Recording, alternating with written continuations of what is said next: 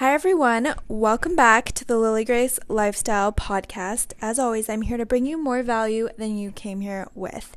Today's guest is Paul Lewandowski. He is a well known designer and architect in the Maine area and has learned so much throughout his life by continuing to iterate and design. We talk about how our passions stemmed from our upbringings and how he started to really get into design by watching a TV show similar to what I did when I was young and we literally talk about everything design, everything designer talk, and how to open your own firm. We cover it all, people, so stay tuned, and I hope you find inspiration.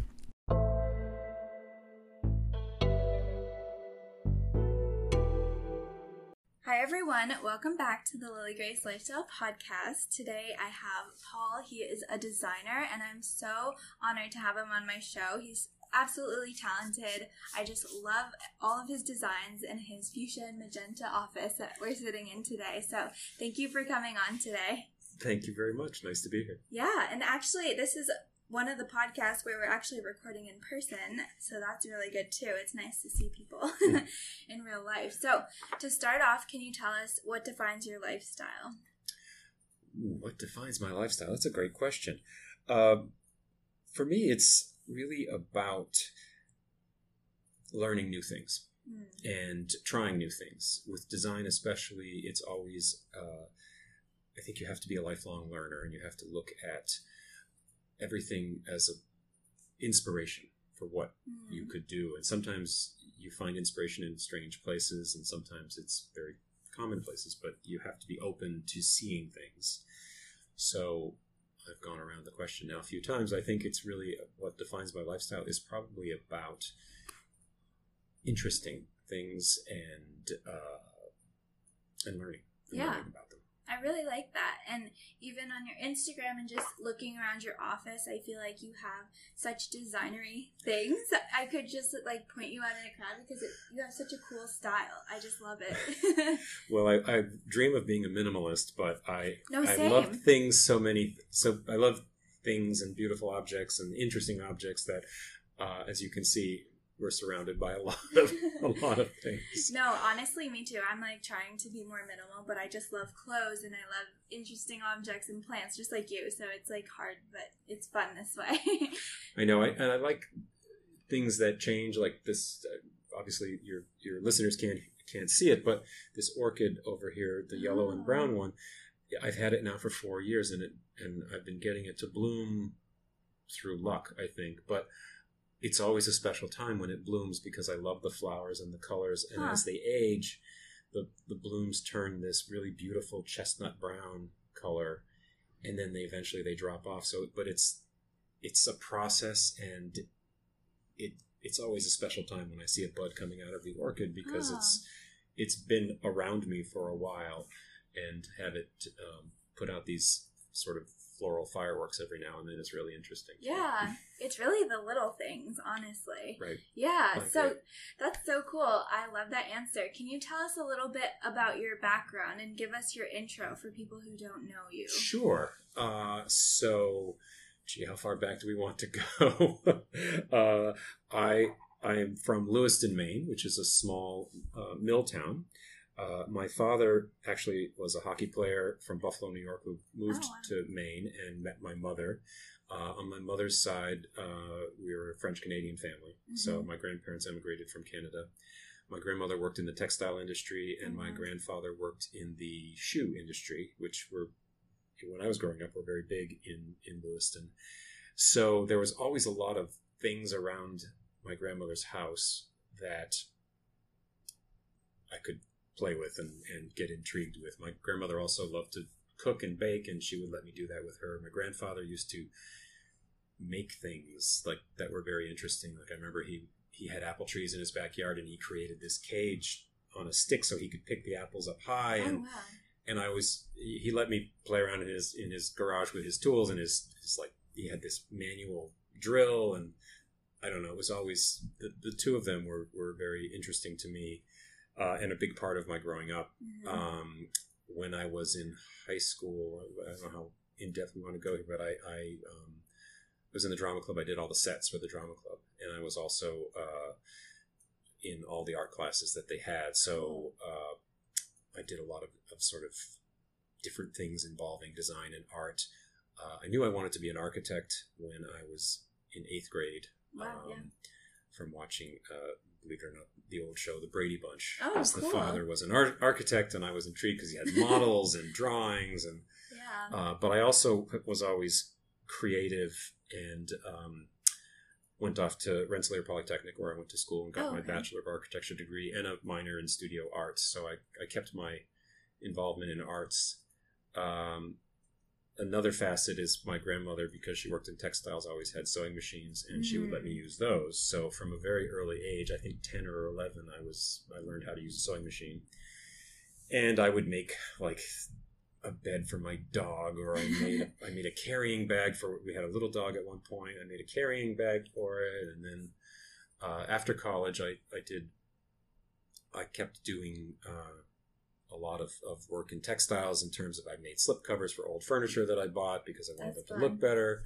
Um, I also, when I was young, started doing uh, macrame or rope knotting, and I continued to do that through high school and college. And as as you can see, Yeah. again, if your if your listeners could see, there's a lot of pieces here. I've been doing more lately, Wow. but um, that's that's something else. Um,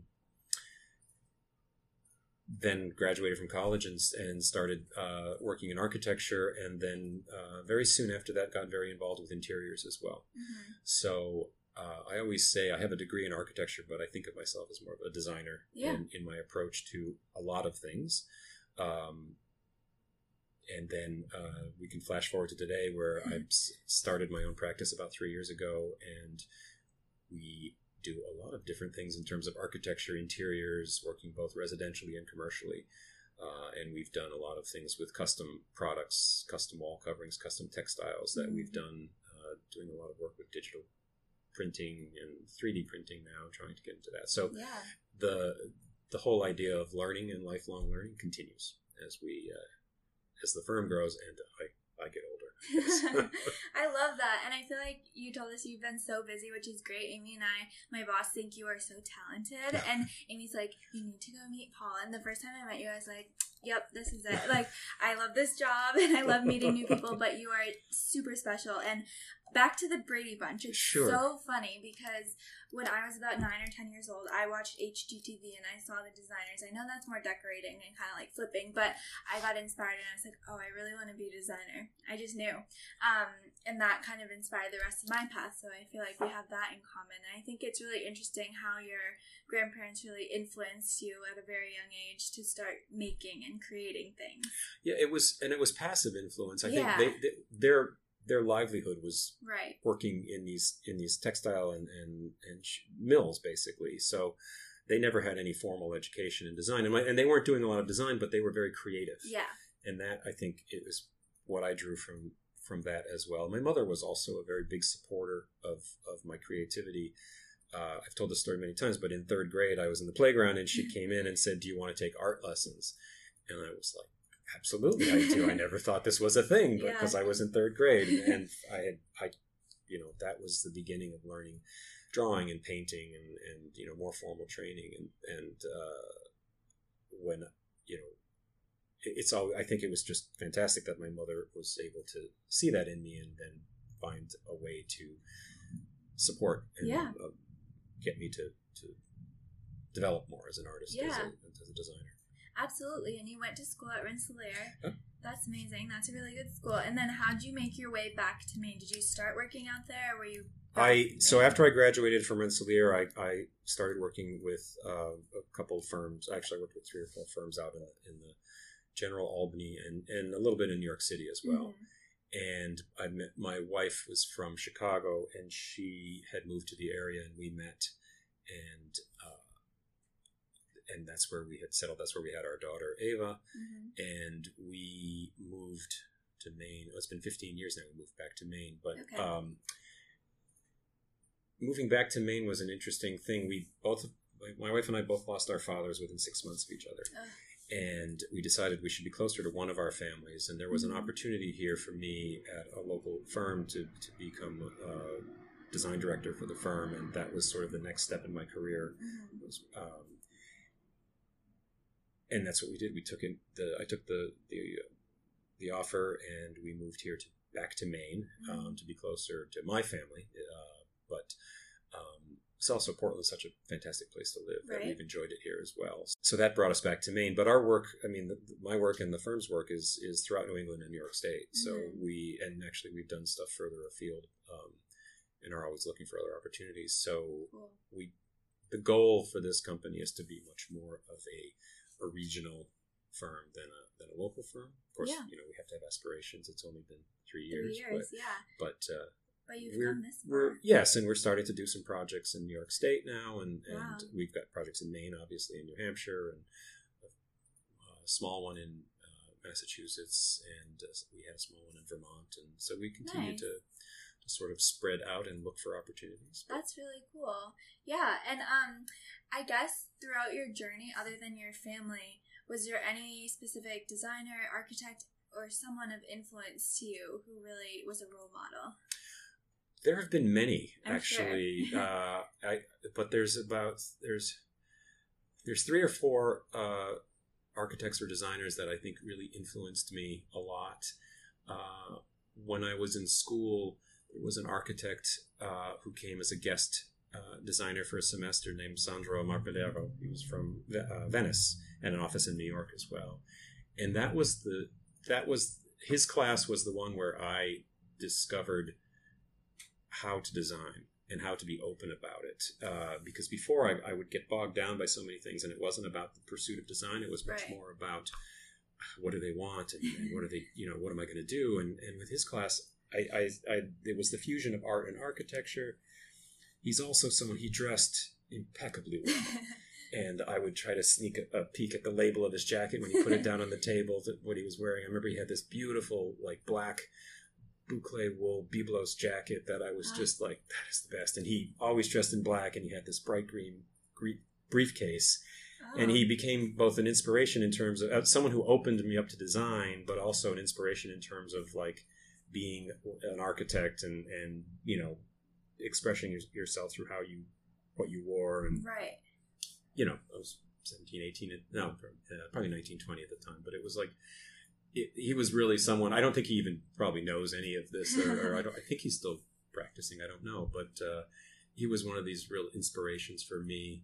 Mhm. And then after, shortly after I graduated from school, I worked for a, a firm of about 25 people in Troy, New York, where the school was.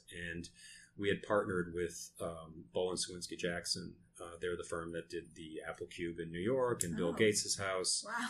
And I worked on a project pretty closely with Peter Bohlin, who was uh, a huge influence on me. His approach to design.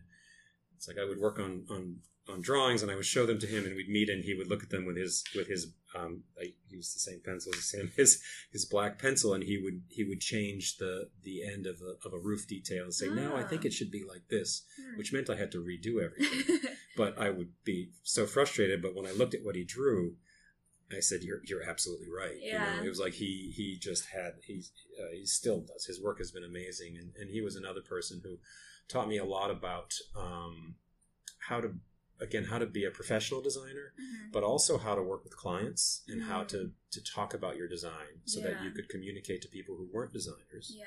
as to what you were doing and he had a real playful approach to his work Hmm. and uh, you know he had this uh, he loved looking at like common materials as many architects do but how Yeah. could you reuse it and that was a whole a whole thing for me so I, th- those are sort of early mentors for me that Hmm. uh, or influencers maybe is a better way of saying it but i was really lucky to have crossed paths with both of those uh, architects um, like i said there's been there's been others but those two are i think are really important to my- Yeah. to my uh, design life. That's cool. And you're using the black pencil now. I do. I always have pencils. Our um, when I uh, started the company, I was talking with a friend, and we were talking about a design project, and I said it all starts with a sketch, Mm-hmm. which is our little tagline or whatever that we put on things Right. now.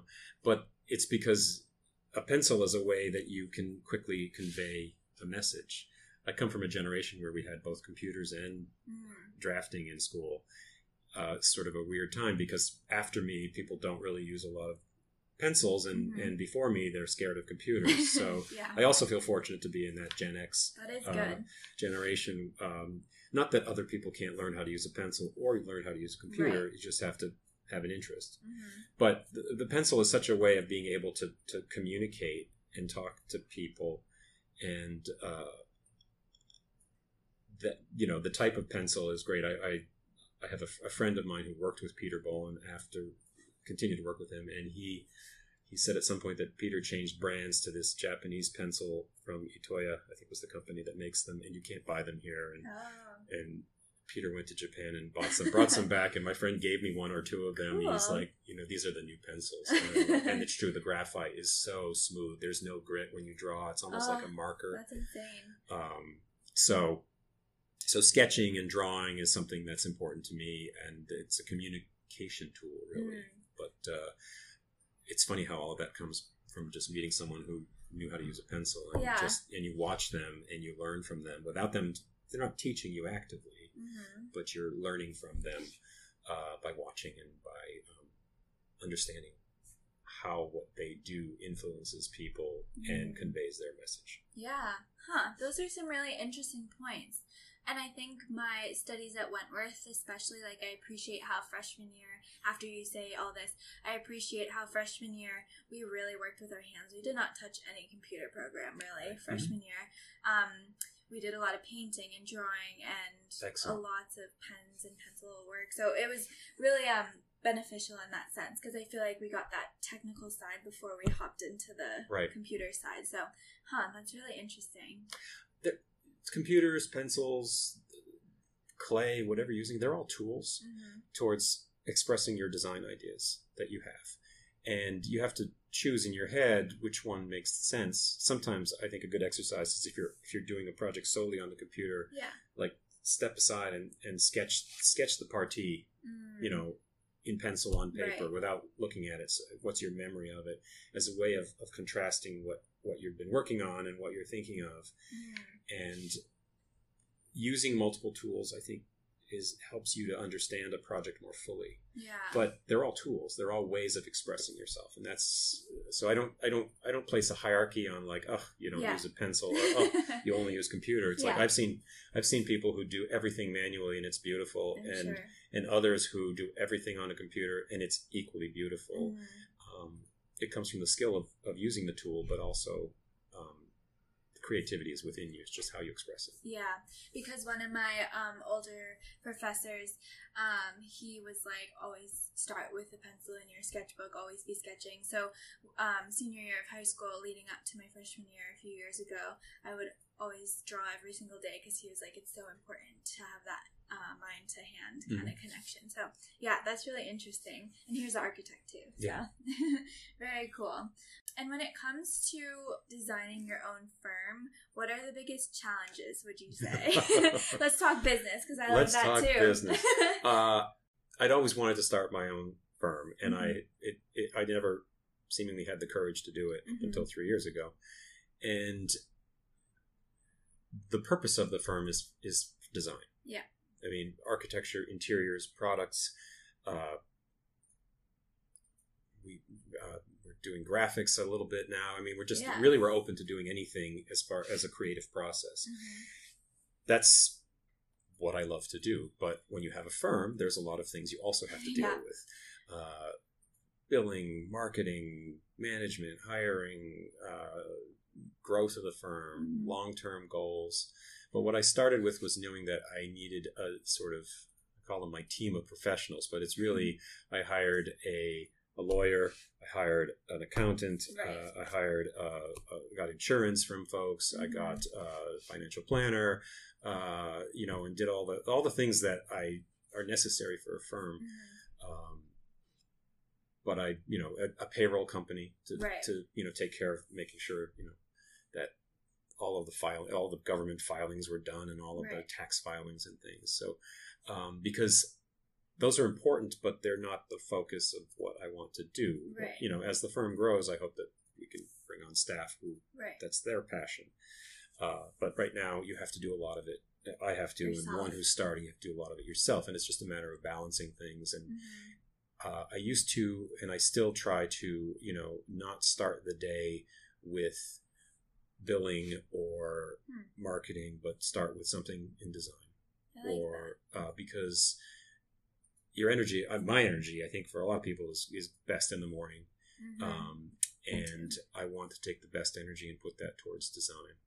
And then, you know, midday when I'm kind of in a lull, I'm like, okay, it's the end of the month. I should, I should do the billing. right. So obviously you have to, because if you don't, then you don't get paid and you can't do all the things you want. Yeah.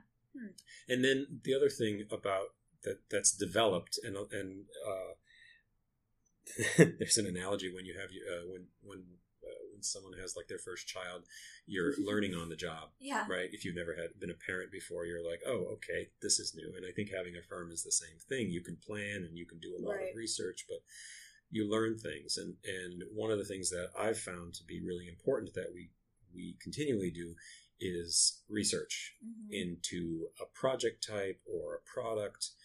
It's something that obviously we're not getting paid to do, but Mhm. does very much benefit our work. Right. So right now we're doing we start we've just started we've partnered with a, another uh, another um, engineering company, and we're looking at designing some um, sort of modular housing, multifamily Hmm. housing as a as a thought of of how we can make it more sustainable and uh, more cost effective Huh, so and also how to look at tight spaces Yeah. um, because there's been so much work in multifamily housing and there's Yeah. some excellent work out there but the process for us of looking at something that we've created at a, as a project without a client allows Mhm. us to, to to brainstorm more right. and to think about innovative ways of doing things.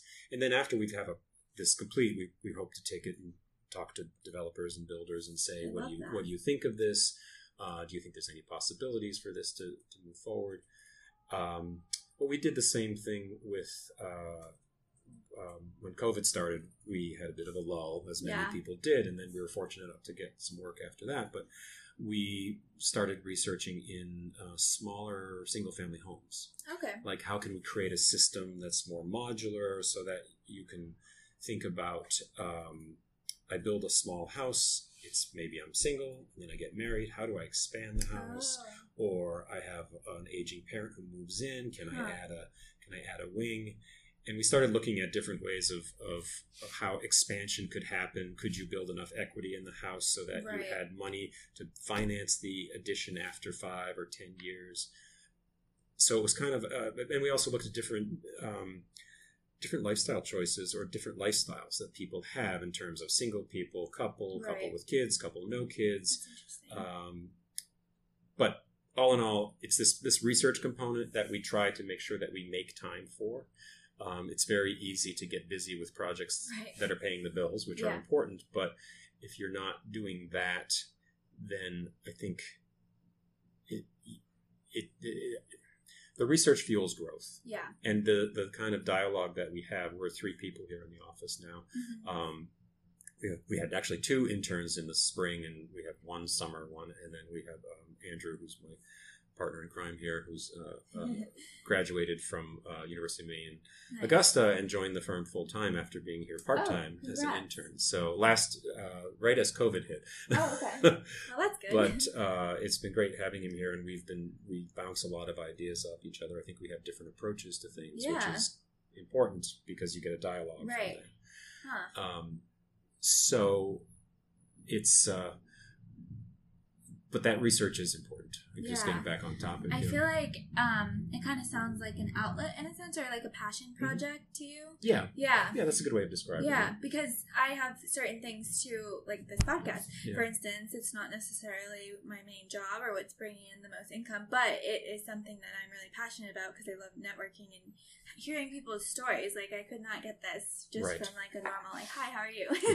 so yeah, no, that's really cool. And then on the flip side, what is the most rewarding part of owning your own firm? The freedom to choose direction Yeah. um, if somebody comes to us and wants us to design something that's maybe we were we've been, we- we have an ongoing project with some outdoor site furniture that we've been working on Hmm. with various uh, different incarnations of it Mhm. but it's really been a lot of fun to work on that. And if working for someone else, it would be very difficult for somebody to say, okay, go ahead and, and do that. But I can look at the books and say, okay, we've got enough work this month. We can get this done and we can spend this much time doing this project that's more for long term uh, Right. benefit, right? Yeah. So that freedom, that ability to decide if we're Mhm. going to do something or not, um, is really is really important because uh, because I can craft the firm the way I want it to be. What I was looking for was some way of, of having a company that was my own, where I could have the freedom that I just Right. spoke of.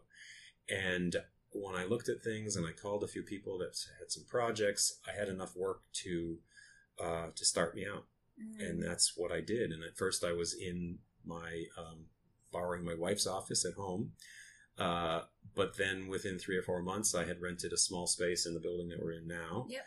And then within a year, we or a year and a half, we were renting uh, this bigger space, and Yep. now here we are at the point where I was just talking to you earlier about how we're moving into some uh, additional space that we had been subletting. So, um, so things have been growing. Mhm. Uh, but I'd always I I- I had I tried a few times in the past working with other companies about trying to start my own firm, and you look for work and sort of work on it at night, and and I was very fortunate that things worked out very quickly, and I also once I became uh, not a free agent but my own own, my own firm, I actually was contacted by a number of other companies that are architecture firms that hired me as a design consultant for Oh, larger great. projects. So we've worked with four or five other firms now doing design work for projects from 200 million to a million you know it's like we've um, uh, and and people that i had worked with in the past who now have their own firms we've partnered up to That's do great. projects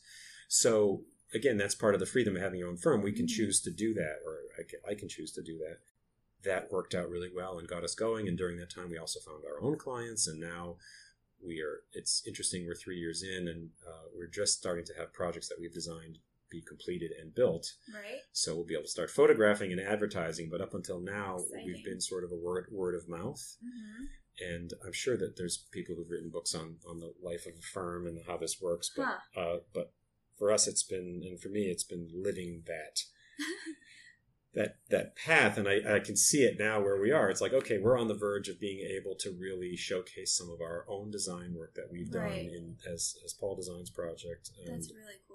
And that'll be an exciting time and we're, we're almost there so Yeah, that's so impressive because I didn't even really think about it that way. That you've gotten this far with that many clients without really even starting to market, like in that sense. So Right. that's impressive. uh, we've been very lucky yeah. and and I you know I feel like I had uh, a lot.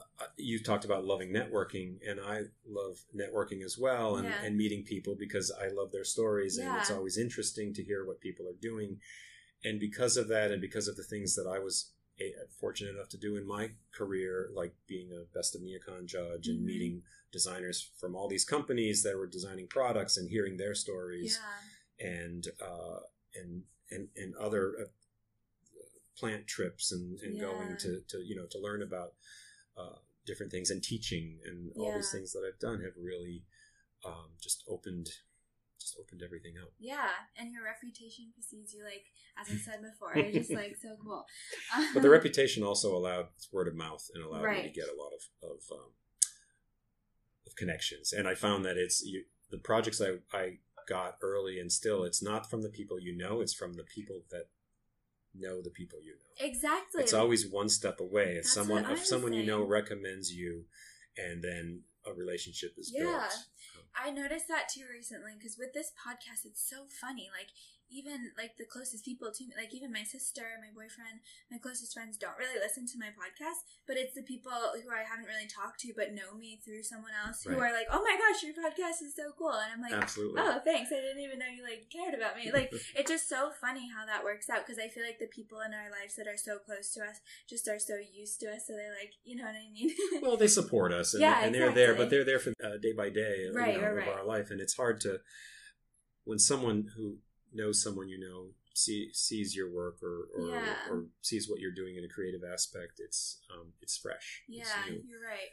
um, and Hmm. then uh, and I think everyone loves to um, it always feels good when you can help someone else. Yeah. I think. I mean, I, I I. I believe in the in the benevolence of humanity, Mhm. and that you know when you see someone who's really talented, you want to help them and say, oh well, this person needs this person. I'm going to connect them, and then I think that's something you can feel good about connecting people to make to Absolutely. to because it helps everyone, right? Yeah. You're you're you're and uh, makes you bigger than yourself. Exactly. And that's why I think I like this job because when I was debating whether I wanted to work at a big design firm or kind of go to the sales rep side, which I wasn't really planning on, Mhm. I was like thinking what I really enjoyed to do and what gave me the best life. And um, my aunt was looking for a house and I was working with a real estate agent at the time doing staging and I like connected them and that made me feel so good for the strangest reasons. Mhm. But I was like, this is what I want to do because I love like helping people. Right, exactly. Yeah. yeah. No, that's really uh, it. It's. I think it's really easy to find fulfillment from that Yeah. personal fulfillment, which is a big part of, I think, a, a positive life. Yeah, totally. That's a really good way to put it. Um, yeah, so just in general, what type of work is your favorite to do? Like, what type of project are you just so excited to get? Um, that's also. You, these are great questions. Oh, you have. um, I love design. Actually, I think I can find uh, something exciting about any design project, but Mhm. uh, that doesn't really answer your question. I am I love uh, single family homes, Hmm. um, partly because it's meeting uh, an individual or a couple and getting to Mhm. know them and designing for them. It's a very intimate process, right. um, and you there's a lot of opportunity for custom work and Yeah. for sort of uh, innovative design work. We've also been doing a lot of performing arts uh, centers you lately, and so that's been. Um, and I say that like we're doing major concert halls. We're doing some some nice sized projects and some smaller ones as well. But Mhm. I, I've enjoyed that. Um, I, you know, design is such a. I think design that excites me is when there are problems to solve Yeah. and you can get into solving them and sort of geek out on either Yeah. it's a detail or a material or a color Mhm. or solving someone's problem that they need solved or i mean those are the ones that are the most engaging Mhm. uh, you know today i'm working on some foundation uh, details but i'm just geeking out on the details because it's like this is going to line up and there's organization so yeah. so you i think i can find the joy in anything i love working with uh, someone a client who's very interesting and interested in something special Yeah. whether it's commercial or residential or whatever or even product it's really Mhm. about uh, designing it's about engagement it's Yeah. about designing with a sense of engagement and and when the client's engaged and and I can get engaged. It's a lot of fun. I mean, I, I you know I hear stories of people who have, have these wealthy clients who are like, just design it for me, Right. which I'm sure is a lot of fun. But if there's no, I mean, it's not a dialogue. It's not Yeah. a discussion. I always say architecture and design is not is a team. It is a team sport. It's not a solo that. sport. So you Mhm. have to. There's always about the connections that you make with the client, with the the, the people building it, uh, with the, the consultants that you might have in the project, like a structural engineer or, or acoustic engineers if it's perform, performing arts. You know, all of those things are uh, are interesting. As a as a designer, when you work for someone, you you have to sort of learn about what they do, and learning about what they do is kind of interesting. Yeah. it's like you don't you don't. Uh, you don't become a doctor, but you understand the life of a doctor. Like we have one client now who's a, um, a trauma room surgeon, Mm. and um, she's often off. We can't get in contact with her because she's in surgery, and you know, and I look at her life, and it's like Crazy. you know, one week on, one week off, and I'm like, this is just so different than Mm. than I have a pretty much Yeah. you know Monday through Friday and and you know sometimes the weekends but um, but learning about someone's life and then trying to design for them is very exciting Yeah, I agree. Huh, that's so interesting. I feel like it just the human aspects that really get us excited about design. And I guess in general, how has design changed your life? Design has kept me a lifelong learner Yeah. it's it's something that has caused me to to try new things uh, to you know uh, be open to you know to to doing things to um, to not being scared of things, but having the courage to try to try them. Yeah. And that's that's design sort of brings that. I love that. And then how can design change other people's lives if they don't if they are not really familiar with it? So I have uh, this is actually a theory that, uh, that for my well not a theory of mine, but just thinking about design very early in my career, it was sort of like there are the vast majority of people are going to see something and if it's well designed, it will just function and they might not even notice it. Oh, okay, yeah. It, because it just isn't it isn't a bother it isn't a nuisance it's like Huh. when there's when the handle to a drawer is in the right place and you Mhm. reach and you open it you don't have to think oh i can never open this drawer it's just you open it but you don't think oh that is designed well so therefore i can use it no but when it's wrong it you notice it so good design is easy that's Mm. that's the first level and i think of it as levels and then you get people who are more interested in another level of design who might actually notice that oh that handle is perfect to grab. When i Yeah. grab it it's the right size and i open the drawer and then they might notice that oh and the drawer closes softly and that's it doesn't slam. Somebody thought about that. You know and then the same thing with being in a building right? Someone walks in if they know where to go without having to see a sign if it's Right. obvious that's good design. Mm. and someone may not notice that but if they do that's great um, and then you get into more and more like someone might notice um, deeper elements of the design uh, so i was raised catholic Mhm. uh, and I do have an affinity for all of these like 1960s Catholic architecture with the blonde brick and the turquoise Huh. and the brass and like it was sort of very you know mod nouveau kind of design in churches and things and yeah. um, but when I studied as a student, I studied in Rome, and obviously churches in Rome are really about you know the the, the geometry of the plan Yeah. and, and all of the classical architecture and how it's based on proportion and order. But what's in there is the, this embedded sense of of thought and science and math in the design, and you can experience it as just like this is a beautiful space, or you can start to say the proportions of that column are perfect based on the golden section but Mm. that's not the, that's not the sort of first level of understanding it that's Right. a deeper level so i think for me with design it's it's for other people it's like if they can walk into a building i've designed and at least it doesn't if it feels comfortable that's great i would love them to sort of i always like to try to put something in my projects that's sort of I call a positive distraction something that yeah. might you might notice, but you might smile, or it might be something that's a little whimsical or something. like your artwork. Well, right. It's like you come in and it's like, yes, we're in a, we're in a rectangular room, but Right. there's there's this piece that's so intriguing that for a moment you look at it and you start to think of something else. In, in healthcare design, we talk a lot about positive distraction and making taking away for a moment the stress that someone might have if they're in a Hmm. healthcare situation, whether it's themselves or That's good to know. or a loved one. Yeah. But I think that applies to so much of design, which is really how can you make something delightful for Hmm. people Yeah. um, if they if they're open to it, yeah. or otherwise just do no harm. exactly. That's such an interesting way to think about it. And I think before I went to college, I I liked spaces and I thought I knew what design was, but after I feel like I just noticed the littlest things in a space or in life and it's just so interesting how it opens your eyes and like even after this podcast I'm like, wow, this is so Well, inspiring. You said yourself that you liked when you- when you were younger, you watched HGTV shows, Right. which I think have opened a lot of people's eyes to design. Yes. But what you just said also is very indicative of what a what a uh, degree and study in design can bring. It's a deeper understanding of design. The, the Mhm. shows on television are great; they make people appreciate it, but they're it's it's not it's a very superficial level, and Yeah. and that's that's great because Right. not everyone is going to become a designer or a firefighter or you know or an emergency room technician or whatever. It's like we have our passions, yeah.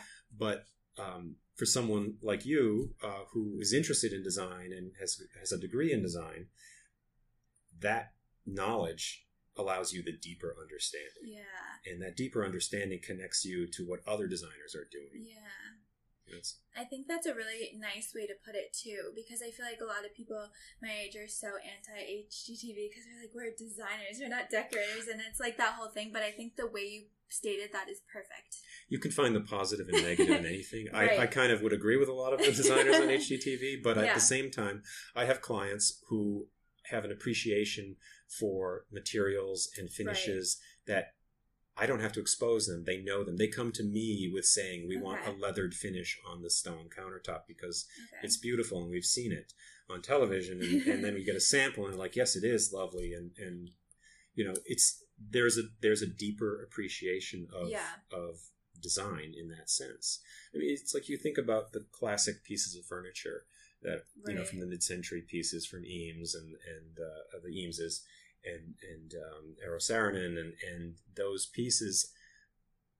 You can look at them as uh, as a designer and say, "Oh, that's a really beautiful design," right. but you also have to think about the technology shift that happened Yes. the yeah. the the plywood chair that that Charles and Ray Eames designed is um, is all about the technology of working with plywood and Yeah. lamination that was coming out at the time they designed the chair, Mhm. and that's exciting because yes, it's a beautiful chair, but there's more. And I think the HGTV folks, if we're going to call, Yeah. call them that, are basically sort of um, they like it because it's a beautiful piece. Yeah. There's the creators, and then there's the aggregators, the people who are the Pinterest folks who click on what they like and create a page. And that's the vision board thing is great, and I think Mhm. it's a great dis, uh, dialogue tool. But I, I what I wish for those people is uh, for people who like doing that is to to to focus more on the what's beneath Right. that level Why of like photos. that? Why do you like it? What is about it? Learn more about that Yeah. piece, and you may like it more, or you may not like it anymore. But that's okay. You're you're learning more about all of the thinking that we as designers are putting into our projects. That, yeah. like I said, many people don't even see. But Right. that's okay. It's about what we want, and if you can get one person to appreciate your work. Then that's a great thing, and I I, Yeah. I, I have a small story with that. I, I designed a um, uh, one of the first projects when I moved back to Maine was designing a recreation center for uh, a private school in, in Western Maine, Okay. and four or three tennis courts inside a big shed, big metal building, metal siding on it. And I said, well, we can't just put up a big metal box. That's Yeah. kind of boring. And the athletic director is also the math teacher at Okay. the school.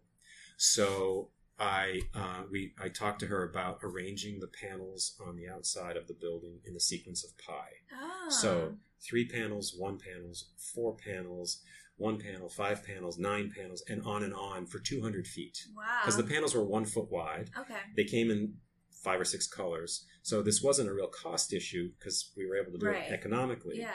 And the math teacher thought that was fantastic. And then That we did so Euler's constant on the other side because the headmaster was also a math teacher, and that was his favorite constant. Oh my gosh. Because math teachers have their favorite constant, so that faced his house, Oh, and uh, and then we did the golden section and other things. But in any case, that year after designing it, the building was a big success, and they asked me to come speak at their um, honor society That's awards.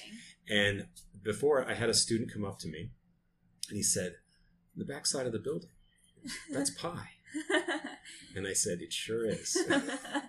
and that was a really, really special moment because you know, he was that one that one kid, that one guy that saw that pattern yeah. and figured it out. That's so Everyone else probably said, Oh, it's a stripy building, that's kinda cool. But he figured out that it was more than a stripy building, it was pi. Huh. And um, that's those are the moments as a designer that I live for. Yeah, that's really great because I even say on this podcast show that um, if I affect one person's life or inspire one person, that's all I really care about. Right. So, yeah. Absolutely. And you never know how you affect someone's Exactly. life as a designer because, it, like I started today talking about my professor in college who probably has no clue how he affected me and, and opened me to a world of design. Totally. And it's okay. It doesn't, it, that's perfectly fine that he doesn't know. I should probably reach out to him at some point. Send him the show. Send him the show. yeah. But um, you have, we all affect as as designers we affect people in positive ways more often than we think Mm. and I think that's part of why we need to keep striving to do better and better in what we do. I love that. That is a great way to end. I feel like I learned so much. My mind is so open and inspired. and finally, can you please tell people where they can find your website or your Sure. Okay. Uh, so my website is uh, www.pauldesigns with an S project.com, all one word. So pauldesignsproject.com. Uh, I'm on Instagram uh, as PRLSKI, where Yeah. I usually post uh, images of some of my artwork and Yeah. uh, just photos that I find interesting. Um, and uh, there's contact information for me on on the website as well. Um, Awesome. if anyone wants an architect or interior designer, that's where they can find me. Awesome. Well, thank you so much for coming on today. This was so much fun. this has been a pleasure speaking with you. I always enjoy talking about design, but it's great to speak with you. Thank you. Thank you for listening in. Hit that subscribe button if you enjoyed this episode. And if that inspired you, I would love if you shared on your social media platforms and tagged me at lilygrace underscore lifestyle on Instagram. Or you can visit my website at www.lilygraceyork.com to see my show notes and leave a review as well. I would love to hear your feedback, so please tell me everything and anything that you learned today. Stay classy, stay bossy, and stay listening.